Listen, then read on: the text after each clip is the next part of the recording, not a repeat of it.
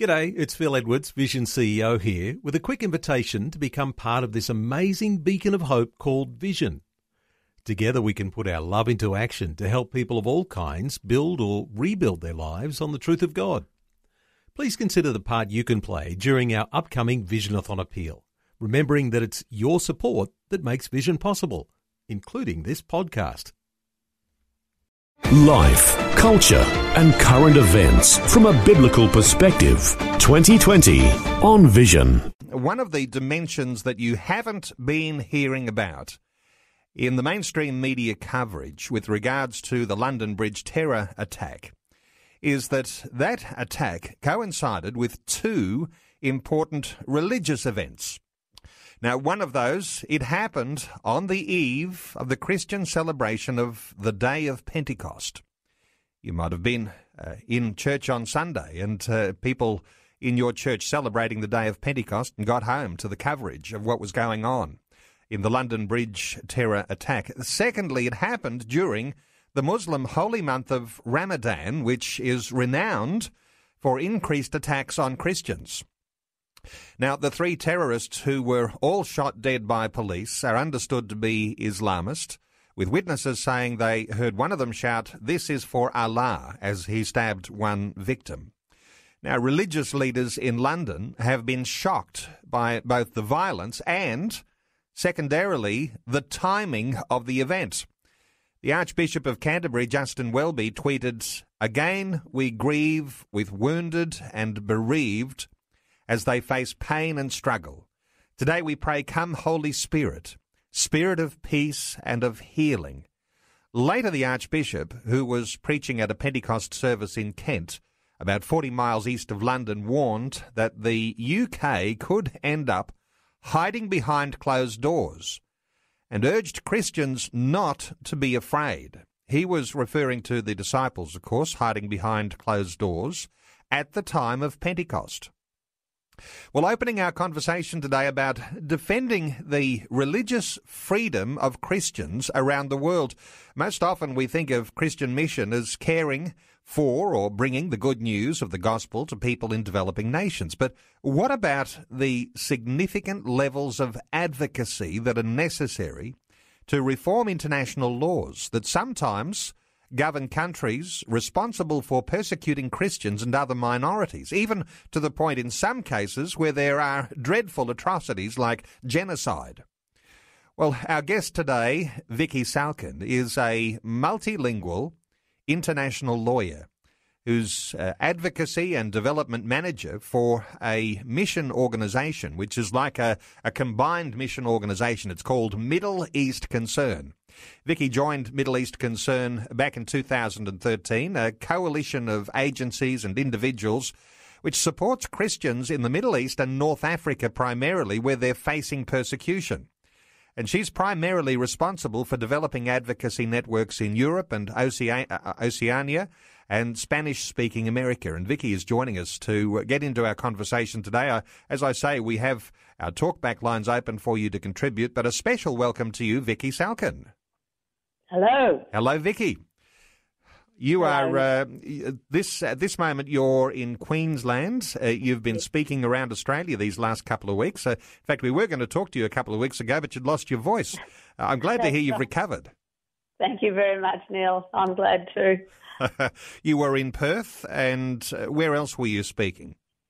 Uh, also in Adelaide. So in Perth and Adelaide, I had some very good meetings uh, with groups who are very interested in supporting persecuted Christians. Uh, and I was speaking to them, of course, about uh, particularly about persecuted Christians in the Middle East and North Africa.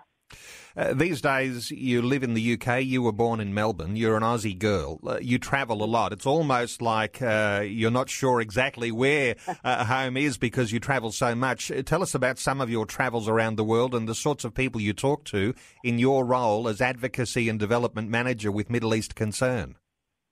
Certainly. So, uh, because I speak French and Spanish.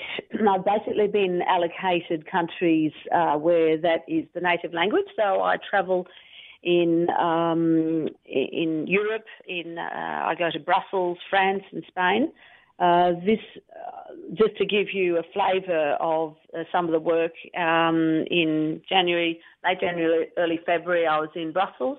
Uh, I had very, very good support from my uh, home church in, in London and they, uh, in the UK, and they were praying for me. And I had an extraordinary, approximately 30 meetings with politicians and government officials in, in Brussels there was a, a very a heightened amount of interest because of the persecution um, of Christians generally in the Middle East, North Africa, but there was a, a Czech missionary who was uh, detained at that time in Sudan. Uh, but but that that's that's actually quite typical. Uh, it was uh, one out of the box, but um, that that's a typical pattern of politicians being very interested in our work. The last year I went to uh, Argentina and Uruguay. So I cover Spanish speaking Latin America. In Uruguay, there was an amazing amount of interest. It was my first time there, and the politicians there were very, very willing to join with us. Uh, it's a, more more of a secular country, which I discovered uh, uh, in in the context of Latin America. It's it's a bit different. Uh, but uh, yeah, very, very pleased with my visit there. Uh, I'll be going back to Latin America, to Colombia um, in August, and of course Australia and New Zealand. Uh, probably my favourite places to visit, of course. Good. Well, we know we are talking genuinely today, international perspectives when it comes to persecuted Christians. Now, uh, if we're talking the context of Islam as most terror attacks appear to be. Uh, give us a little bit of an idea and your understanding just how serious persecution of Christians is becoming around the world, Vicky, because uh, we know that uh, there is persecution within Islam, this battle that goes on between Sunni and Shia Muslims. But Christians find ourselves in the middle of attacks, and, and we'll reflect on some of those. Uh, but uh, what is what is the extent of uh, Christian persecution that's happening North Africa, Middle East, and other perspectives that you've gleaned from around the world? Mm. Yes, um, there is research um, to say that Christians are the most persecuted um, religious group in, in the world. Um, however, our focus in Middle East concern is on the Middle East and North Africa, so we uh, are aware that persecution is increasing. Uh, the, I, I, guess, what is happening at the same time is that it's a bit of a chicken and egg, maybe, but uh, Muslims are turning to Christ uh, in our part of the world, uh, around the world, but in particular the, uh, in Iran, for example. Uh, the, Iran has the fastest growing evangelical church in the world, which is a very exciting thing, and there, there are very solid statistics on that. Uh, they say there are hundreds of thousands now of uh, believers in Iran, um, uh, possibly around a million. The, the figures can't be uh, verified because um, of the um, confidentiality involved. However, of course, the flip side of that is severe persecution of Christians once they convert. And our experience is that those who suffer the most severe persecution are those who convert from Iran, um, Islam to uh, Christianity. So that, that's, that's our work. Uh, they suffer persecution from uh, the family. Just today, I've been reading about um, uh, people who have been attacked by, say, their brother or uh, it, can be their father, it can be any family member. Actually, they they may then need to flee. So, so yeah, when um, we're very thankful, of course, that uh, people are turning to Christ, but we need to be really on the on the alert to to help them in their time of suffering once they do suffer the inevitable backlash. We'll talk some more about what's happening in Iran and, of course, the persecution that comes uh, when someone converts from one religion to another. And of course, uh, when you're talking about the growth of the church, people converting from Islam and becoming Christian. But let me take you back to uh, what's been happening in uh, in London. And uh, in our introduction, I was talking about uh, the tweet that came from the uh, the Archbishop of Canterbury and the coincidence that some might say that the attack in London happened on the eve of Pentecost. Uh, do you have some reflection on, on the timing and and the idea that uh, that is a, a, holy day in the Christian Church, the day of Pentecost, and of course the holy month of Ramadan, where there is uh, in, tends to be increased attacks against Christians? Uh, your thoughts, Vicky, on what's happened in London? Yes. Well, of course, uh, really tragic, and um, I've I've been around that area, so it's all the more poignant, and probably many of our listeners have, and so we, we know the area well. Uh, in fact, my ancestors uh, came from that part of uh, London, East London, um, a couple of centuries ago. They were Baptists in London, so yeah, very, very sad. Um, timing. I, I have been reflecting on that. I hadn't actually, to tell the honest truth, thought of the timing of Pentecost. Um, my thought on timing was more in line with the general election coming up in the UK. Uh, that's a, a, sensitive issue. But, um, you know, to tell the truth, I, am wondering if Muslims are, are, actually aware of the details of our ca- calendar, apart from the obvious uh, high dates of Christmas and Easter. Pentecost often isn't that huge a day. It's not a, a holiday. In France, it is a holiday, but not in England. So I don't know. I'll have to reserve judgment on that. But the timing in terms of Ramadan is certainly is, is critical, I think. And um, there was an attack on a bus in uh, in Egypt last last week, which killed 30 people at least. Uh, more people are possibly dying. Uh, some were very critically injured. Uh, that was said to be a so-called, and very much in quotes, a Ramadan blessing. So that um, Ramadan is a time of heightened uh, tension, heightened uh, violence, we, we have to say. So I, I would put it down to that more than anything. Uh, just to encourage listeners, we're taking calls. You can be a part of our conversation. You might have a question, you might have a comment, you might have an insight, you might have your own thoughts on uh, timings and uh, the connections there uh, between religion. Uh, 1 800 316 316 is our number. Our talkback line is open. Vicky Salkin is our guest, international lawyer and advocacy and development manager for Middle East Concern. We are talking about persecuted Christians. Uh, you mentioned, Vicky, the persecution of Christians in the nation of Egypt. Now, this is one of mm. those areas, North Africa, a dreadful, dreadful attack. Uh, as uh, as I recall, an, an, attack that uh, that ISIS claimed responsibility for. Uh, a, a, whole lot of Christians on, on board a bus going off to a religious service. Uh, I mean, it's it's heartrending uh, to to think that this would have happened. Uh, but this is one of those issues that, that is so significant when it comes to highlighting the fact that Christians are under really intense persecution in North Africa. Yes, definitely. Egypt has really suffered a series of very serious blows. Uh, you may remember an attack on a church uh, last year, late last year. Uh, also, uh, an attack earlier this year on two churches on Palm Sunday, which killed 47 people. Uh, very, very tragic. Also, uh, attacks, a series of attacks in Sinai, which has caused most Christians actually to leave the Sinai area now. And then this uh, attack on the bus, um, innocent, perfectly innocent civilians, uh, Coptic Christians going to a monastery. When that happened, um, of course, we are very concerned about Egypt.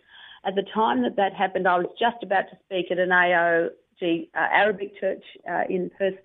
We, um, the news had just come in we were, uh, of course, in grief, and so we prayed. Uh, but then the pastor got up and, and, gave a sermon, which I thought was very, very appropriate. And he, in, in effect, um, acknowledged that Jesus said there would be persecution. So we do need to turn to Scripture because Scripture gives us hope. It also uh, tells us not to be surprised when persecution comes. These attacks are definitely against Christians. There's no no doubt uh, at all. But uh, Jesus said in uh, John uh, 15 and 16, uh, 15, 18, he says, If the world hates you, know that it has hated me first. Uh, it hated me before it hated you. So, in other words, um, uh, Jesus is being attacked actually, and then John 16, 2, the hour is coming when whoever kills you will think that he's offering service to God. They're very clear. We, we can't uh, be in doubt. Jesus did not leave us in doubt at all that there would be persecution of Christians. And actually, Egyptian Christians are very aware of this. And you probably remember the beheading uh, in um, February 2015 of uh, 20 Coptic Christians. There were 21 who, who were actually killed. One was a Ghanaian. They were killed in Libya on the beach, uh, February 2015. The Egyptian Bible Society put out a tract which is very very uh, meaningful, and it's called Two Lines if you want to look at it on the internet. Basically, quotes scripture, quotes Matthew 10, which says, Do not be afraid of those who can kill the body, but after that uh, can't do anything. Rather, fear him who uh, has power to throw both your body and, uh, and soul into hell. So, really, we, we needn't be surprised at what's happened, ha- happening, but we need to take uh, strength from Scripture and also from Jesus' promises that he will return and that uh, we can trust him in times of trial. Uh, we are taking calls on 1 800 316 316, talking about persecution of Christian believers. And from an international law perspective, let's take a call from Liz in Jacobs Well in Queensland. Hello, Liz. Welcome along. Hi. Liz, what are your thoughts on our conversation today? Uh, well, what prompted me to ring, but before I even say that, I'd just like to say thank you to the lady whose name I've missed, actually. Uh, Vicky. But for the wonderful work she's doing, because I'm thrilled. Somebody is supporting Muslims to become, who, who make the effort and who go through the persecution to become Christian, because it's a huge leap. Vicky, yep. Uh, Vicky, your response uh, to uh, to Liz. Well, thank you very much, Liz, for your encouragement. It, it's actually a privilege to be involved in this, and actually, in the last um, couple of weeks since I've been uh, in Perth and Adelaide, during my time there, I had an, the enormous privilege of meeting people who have indeed taken that leap uh, to go from uh, being Muslim to Christian, and it is very difficult for them. In fact, the ones I spoke to had become refugees because their life was at risk. Um, that's not always the case, but uh, they they suffer. Uh, they do suffer enormously in ways that we wouldn't understand. Uh, for example, they, they do get rejected by their families, which is a huge uh, tear for them because the family is, is such a close entity in, in the Middle East and North Africa. Um, and so even even rejection uh, can can really uh, tear, tear their lives apart. But those who suffer, uh, because, you know, threat to their lives, certainly yeah. that's that's a very major thing, and, and we're we're very privileged to be able to help them. And I understand all of that. Everything in the Bible comforts them in that as much as it mm. comforts us, if not more so. Um, but the right. reason I rang is because it's this is the thought that prompted me to actually pick up the phone. Besides wanting the caller to speak about what we're talking about instead of something else. Although I love Ron, love him to pieces. Yep. Um, I wanted to say that it's not just that Jesus is coming back, but that Christ offers us the best life, a life of being loved, absolutely loved from the minute we walk into his affections, you know, the minute we accept him and take him on as our, our Abba Daddy. And uh, for a Muslim, that, that um, must be enticing when they think about it, but the fear involved in, in accepting that is huge. If you think about the media today at the moment. You know, it's terrifying. If you think about Muslims and you think about their um, their religious festivals, um, it, that's where there's an increase in violence and unrest. If you think about our festivals, what our biggest uh, tradition is, it's Christmas, and we give each other presents and we tell each other we love each other. It's just this huge divide in in the philosophies of the two religions, and I'm sure that those those people that God is leading uh, home to Him. Uh, I just think we should be welcoming them with open, open arms and giving them all the comfort and all the help we can. Although it is a, it is a, Australia has some of the best uh, defensive laws in the world to try and stop us from being overrun. And I, I, I put that right down to the, us being the great southern land of the Holy Spirit. God protects us. Liz, some good thoughts in that, and there's so many things we can draw out. Uh, let me just take uh, uh, you back, uh, Vicky, uh, to those thoughts that Liz is sharing about the contrast uh, between yes. Christianity being the best and most wonderful place to be culturally and and religiously, compared to uh, what Islam has on offer because, uh, as you were saying, uh, just uh, like Iran is part of that example, so many are coming to Christ and finding freedom and liberty in Christ. And they are noticing that there is a huge contrast. Is this part of uh, what happens with a people coming to Christ, and b the, the backlash that says uh, we'll we'll we'll stamp you out, we'll we'll persecute you because of what's happening? Yes, indeed. Um, it, it, it's a very uh, accurate picture of the difference.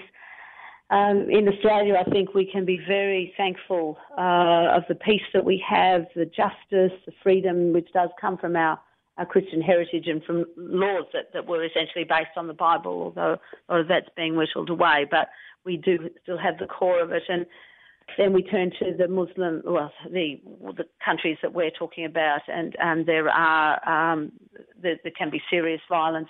What I, it took me back to actually was thinking um, of a, a, conversation in a home group that I had in my travels in Australia just in the last couple of weeks, where one of these people I, I mentioned who has turned from Islam, he, he was a, a Muslim, he has become a Christian, and he speaks very eloquently and very powerfully of the difference that he has experienced between Jesus and Muhammad. In effect, he, he talks about uh, the love of Jesus and he, just a compl- in a completely different category and and so and then of course the Bible and as opposed to the Quran. So um, believers who come from this background who are steeped in um, in Islam, they do know the difference when they come to it. That they do suffer, however, because Christians are generally um, tainted uh, in this part of the world as. Vicky, I'm uh, going to have to cut in because we're about to go to news. Continuing our okay. conversation after the news. Thank you to Liz from Jacobs Well. Talkback line 1 800 316 316. Talking with Vicky Salkin, international lawyer mm. with Middle East Concern.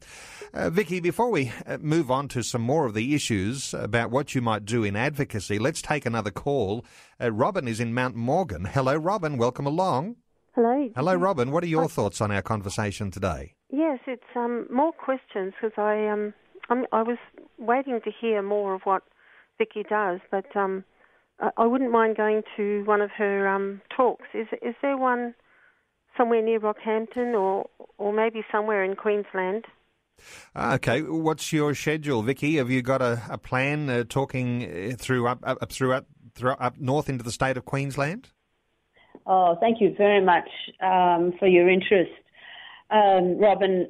Yeah, because this is my first time in Brisbane, so uh, actually on this on an advocacy visit, we it's proving to be a bit tough actually to to arrange talks. We know that there are many people interested in this issue around the state, but organising meetings has, has proved to be um, not successful so far.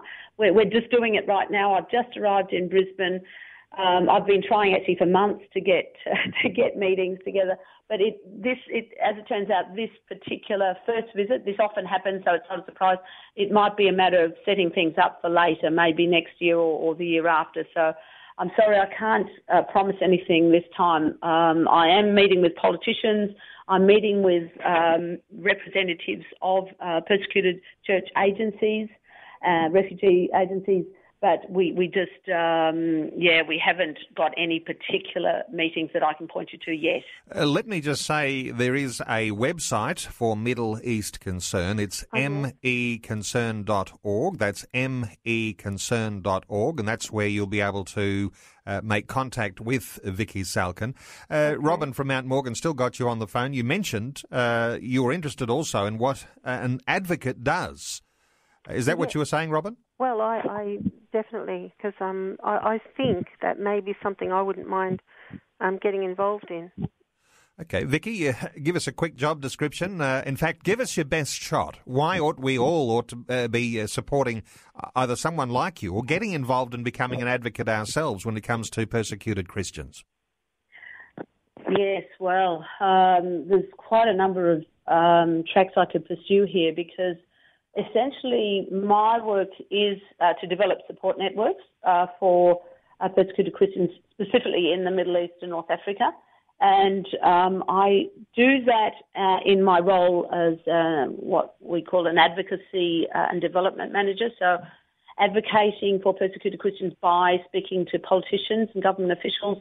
So, we ask them to join with us in essentially, to put it quite bluntly, putting pressure on governments in the Middle East uh, and North Africa when they are perpetrating abuses. So, so that's a matter of providing them with the information and then uh, sort of uh, taking them through the, the, the process. And, and, I must say, there are many uh, sincere and de- dedicated politicians in parliaments around the world who I have met who are very willing to be involved in this work on all sides of politics, I must say, because it really is a human rights issue. So the work is, is very rewarding to work with people who want to help. So that, that's politicians and um, government. People, we're not all in that category, but there are there are definitely things that ordinary Christians can do, and I would even put that into the category of advocacy. One of, of course, one of the most important things we could do can do is to pray. And I would say to Robin that uh, even if you can't uh, hear me talk this time, and I really do hope to do some more talking in in um, Queensland in the future. But you can go to our website, and there is uh, an opportunity to sign up for our prayer request. It's on the front page and it's under the heading, I think it's called subscribe, and you just click that button and then you can subscribe to our prayer requests. Uh, even when you go to that front page, there are already some prayer requests that you can see. So I, my view is that the work of prayer is advocacy in a in a very strong way anyway, because we are presenting our petitions to, of course, the great advocate, to Jesus, our high priest. Um, and the Holy Spirit also is our advocate. So we are presenting that uh, to God, and, and, things can change. Uh, but so, so I think it, it all works uh, on on different levels. We're supporting Christians by saying we pray, and then uh, God will be moving the hand of politicians and governments to actually to work uh, in favour of human rights. Uh, Robin from Mount Morgan, thanks so much for your call. Our talkback line remains open on 1 800 316 316. If you'd like to join in our conversation today, our special guest is Vicky Salkin, international lawyer, and uh, one of those things that uh, that gives you an extra opportunity in the places that you're responsible for, Vicky, when it comes to your advocacy, is that you do speak lots of different languages, and we're talking English, uh, French and Spanish, and there's a little bit of Arabic in there too. Uh, it's very helpful to be able to speak lots of languages when you're doing what you do, Vicky. Yes, well, I truly do think uh, it's a gift uh, from God. I started learning uh, French at high school in Melbourne uh, when um, I started high school, and actually it was compulsory for us. I, I actually had no choice but to learn French, so that, that was interesting. And then later on, um, God did actually call me to learn Spanish, so that's uh, a language I picked up as an adult. It's it's not that uh, so it's not as smooth as, as French because, of course, the brain changes, I think, as we get older. But I do speak the languages, and actually, the Spanish-speaking people, when I do go to Spain uh, and Latin America, they are very, very willing to engage, even if your language isn't perfect. In fact, I spoke, by the grace of God, I must say, uh, this year I, I spoke to a group, a human rights group in the Spanish Senate, and they were very, very keen uh, to hear um, in, in my Spanish, which I think God actually does add a bit when I talk because in my natural self I probably don't speak perfectly. People are probably having a good laugh and saying, uh, "Who is this woman coming and speaking Spanish with an Aussie accent?" Uh, I'm sure that I'm sure it comes through. Um, let me let's move on to some important uh, issues to deal with as an advocate, as a uh, an international lawyer. Uh, there are some documents. One of those is called the Universal Declaration on Human Rights. It has things to say about religious uh, freedom. Uh, another document that is the International Covenant on Civil and Political Rights, uh, the only internationally judicially binding text uh, that deals with freedom of religion and the right to choose a religion. When you're talking to politicians in all of these different settings that you do and people who are influential, authority figures, uh, how important is it to reinforce some of those things that are already there as, as documents that talk about uh, international uh, religious freedoms? Yes, Thanks, Neil. It's absolutely uh, vital. I couldn't, I cannot say uh, too much just how important those documents are uh, because they are internationally recognised. Uh, first of all, the Universal Declaration on Human Rights in 1948, just after the war, established uh, in, nine, uh, in Article 18 a right to freedom of religion uh, and, and belief, including the right, and very specifically including the right to change your religion. The International Covenant on Civil and Political Rights came in the 1960s. Now, it's not quite true to say it's binding. Uh, in, in, one sense, it is, but in, in one sense, it's it's only an agreement for those who actually choose to sign. So the uh, ICC, what we call the ICCPR, which also has the right to freedom of religion in it, also in Article 18, interestingly, it, it's only it, it's signed by those who, states which choose. In the Middle East and North Africa, most states actually have uh, signed up to it. Um, however, even if it's not binding on them, it, it's very persuasive, and, and there has been a lot a lot of work done on the right to freedom of religion, including the right to change your religion.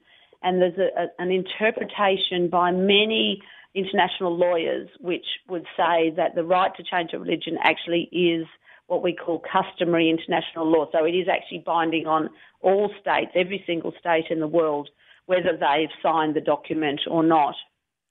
Vicky, is it fair enough to say, though, that even though there might be nations that sign up to uh, say, a Universal Declaration on Human Rights or an International Covenant on Civil and Political Rights, that even though a nation might sign up to that, uh, there is this idea of apostasy that exists within the religion of Islam, uh, which really puts the power in the hands of the religious leaders and of people who will almost with a vigilante uh, level of of fervour go about uh, enforcing those apostasy issues. Is, is that the way it sort of becomes very risky for Christians, even though there are laws that outlaw the, the idea that you you know you can't stop people changing their religion?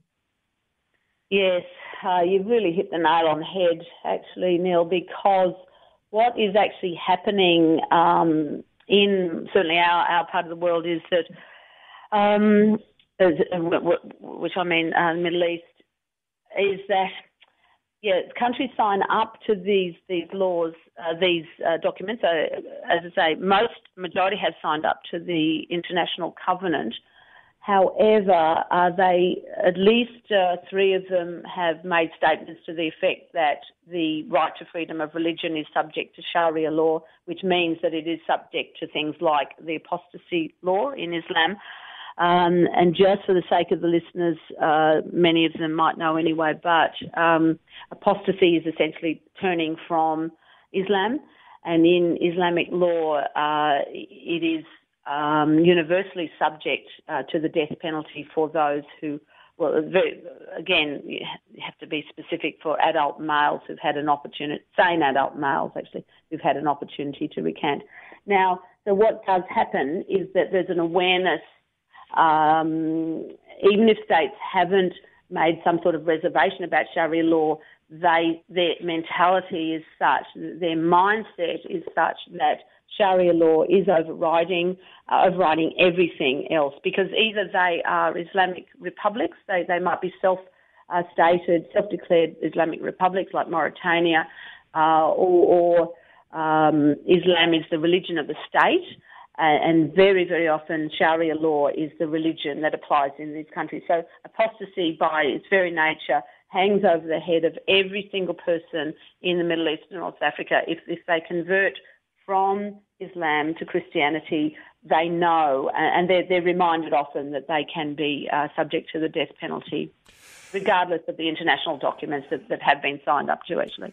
And a, very serious uh, reminder, Vicky, that when we pray for persecuted believers, uh, oftentimes we might be praying, uh, Lord, let the state laws protect those ones, but uh, but there is no guarantee of protection under state law when someone converts from Islam to Christianity. Uh, they uh, they really have a target on their head, don't they? Oh yeah, and that's why that's why prayer for the persecuted church is so so necessary. Mm. That's right. We had an example in this part of the world, uh, and I can't name it for, for obvious security reasons, where uh, pastors were warned that within a certain number of days uh, or weeks they were going to be targeted uh, for attack. Uh, we, Middle East Concern, put out a very urgent uh, prayer request for that. We had people praying. The attacks didn't happen, and I truly believe that in the heavenly realms the Lord did intervene. So, so we can see miraculous things happening. So the power of prayer uh, even results in miraculously protecting Christian believers when those uh, atrocities are not committed against them. It's an important aspect to remember. Let's take another call. Uh, I think it's Amin who is in Brisbane. Hello, is it Amin? Yes. Amin, what are your thoughts? All right. So, um, actually, um, um, I say hello to everyone. Uh, I was listening to radio and uh, I heard that uh, was um explaining about uh, her experiences with uh, um, the people that she met uh, that they converted from Islam to Christianity. Yep. What are your Uh, thoughts on that? actually, Actually, I'm one of them. Uh, Oh. And uh, yeah, and I'm uh, I converted from Islam to Christianity 14 years ago, uh, Mm. and I come from Iran. Um, Wow. uh, And uh, yes, um, so um, I just wanted to, um, you know, um, say that uh, this is right. What Vicky says uh, about um, Christianity, the difference between Christianity and Islam. Uh, I had an amazing encounter with Jesus 14 years ago. I came to Christ through a dream back in Iran, in a country that if you uh, hold your, the Bible in your hand and the religious police catch you on the street and they will put you in prison and they will mm, even kill you in the very first day. Mm. But Wow. I had a dream uh, from Jesus Christ, uh, you know, with a long white hair and long uh, white beard, and he uh, mm, actually uh, spoke to uh, me and uh, my mom and my sister. So my mom and my sister were in the dream as well, and uh, uh, he introduced himself to us. And uh, after that dream, uh, the day after, a person came to our house, and he brought a New Testament Bible. And uh, you know, in a country that you cannot find a Bible in the uh, bookstores, and um, he said that I want to talk to you about Jesus Christ. He's not only a prophet that we've been wrongly told. Uh, told. Uh, Jesus is the Son of God and God Himself. If you come to believe in Him, your sin is going to be forgiven. And uh, um, so, uh, you know, from that day, uh, long story short, we started to dig the Bible and just read, you know, um, uh, the Bible and just pray to God and uh, and we read the Quran again, and then we found Jesus is the true God. So anyway, I lost my job in Iran because I was a petroleum engineer, and I had to flee from Iran, and I flee to Australia. Um, I came to Australia with my wife four years ago, and um, I studied in the Bible college, and now I'm a, I'm the pastor of the Persian Church in Brisbane. Uh, so God is working through this ministry, praise God, and the Quran teachers are coming to Christ, the people who were refugees, the people who came from, you know, with the education visa and with the other visas, they find the truth in Jesus Christ. And I just wanted to call and encourage the people who are listening to my voice. Um, I don't know that they are, if they are Christian or not, if if they do believe in Jesus or not. I just uh, invite them to read the Bible and just pray to, to God and ask the truth. Because seven days before I had an encounter with Jesus 14 years ago, I was praying as a Muslim. I was praying, you know, and bowing my my, my knees and putting my head, my forehead on the ground, and all of a sudden I uh, rec- uh, recognized that I am praying in a language that I don't understand because I am Persian and I speak in Persian. And I all of a sudden I pray. I said to God, God, why you are asking? And you want me to pray to you and speak to you in a language that I don't know? How come you you are the God? You know you created me. You uh, you know, and you know what is my language. But why you are asking me to pray in Arabic to you, which I don't understand? And I stopped praying as a Muslim, and I prayed to him, and I said, if you are alive, if you are the uh, uh, uh, God, I want you to show yourself to me. And I prayed to um, the, the real God, all right? But I was praying to Allah before. And seven days after that, I had that, that encounter with Jesus.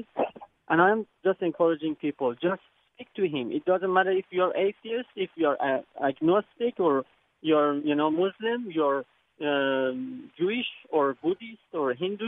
It doesn't matter. Just call him. Tell him the, the alive God. I mean, I'm in Yes. awe of your story. Uh, You mentioned that you are leading a Christian church in Brisbane. Uh, is there a way that people can be in touch with you if they are in southeast Queensland and want to link with you? Is there a way to con- to connect with you? Yes, yes. Uh, are you able to let us know, or should we uh, we should uh, become uh, we should take some notes? What I'll do is I'll put you on hold. Yeah. And I'll have John take down your details. Uh, and uh, if there are people who want to connect with you in Brisbane, and there might be an issue of security issues there, so we'll we'll uh, we'll pass on uh, your detail to uh, anyone who might be making the inquiry. But I mean, uh, I am in awe of your story, and uh, you do affirm what is so important that we're talking about today. And I want to thank you so much for being part of our conversation today on 2020. We are running very short of time, but a quick response from Vicky. I mean, I imagine uh, you're thrilled to hear a story like Amin's. Oh, yes, definitely. I we praise God um, just profoundly for for you and for your testimony, and above all for sticking with Jesus because it is not easy. It, it mustn't have been easy at all in Iran to uh, to to stay faithful to Jesus, but you did. And and we praise God also that you've come here and that you're continuing uh, to work for Him and that you haven't fallen away. We we just uh, pray God's great encouragement for you. It's it's a privilege to hear from you, and indeed, as Neil said, it's it's thrilling to hear. Thank you to Amin in Brisbane. And we are running out of time here, Vicky, in just a couple of minutes remaining. Uh, I want to be able to talk to uh, you about Middle East Concern. Uh, it is a a group of of uh, agencies that work with regards to uh, persecution of believers. Uh, what will happen if people go to your website, ME Concern? That stands for Middle East Concern. So ME Concern. Uh, what sort of details? What sort of resources are there? How can people link with you? Uh, what's the what's the value of making contact today? Yes. So uh, people will become more informed, and I, I believe that uh, the more knowledge and understanding we have, uh, the more we can actually help our persecuted brothers and sisters. Uh, so uh, there is uh, on the front page there are, are prayer requests. Uh, for example, in fact, the, the very latest prayer request we have is from brothers in Iran who are suffering a, a fiery trial at the moment. Some are in prison, some are subject to court proceedings. So we have a, a prayer request there.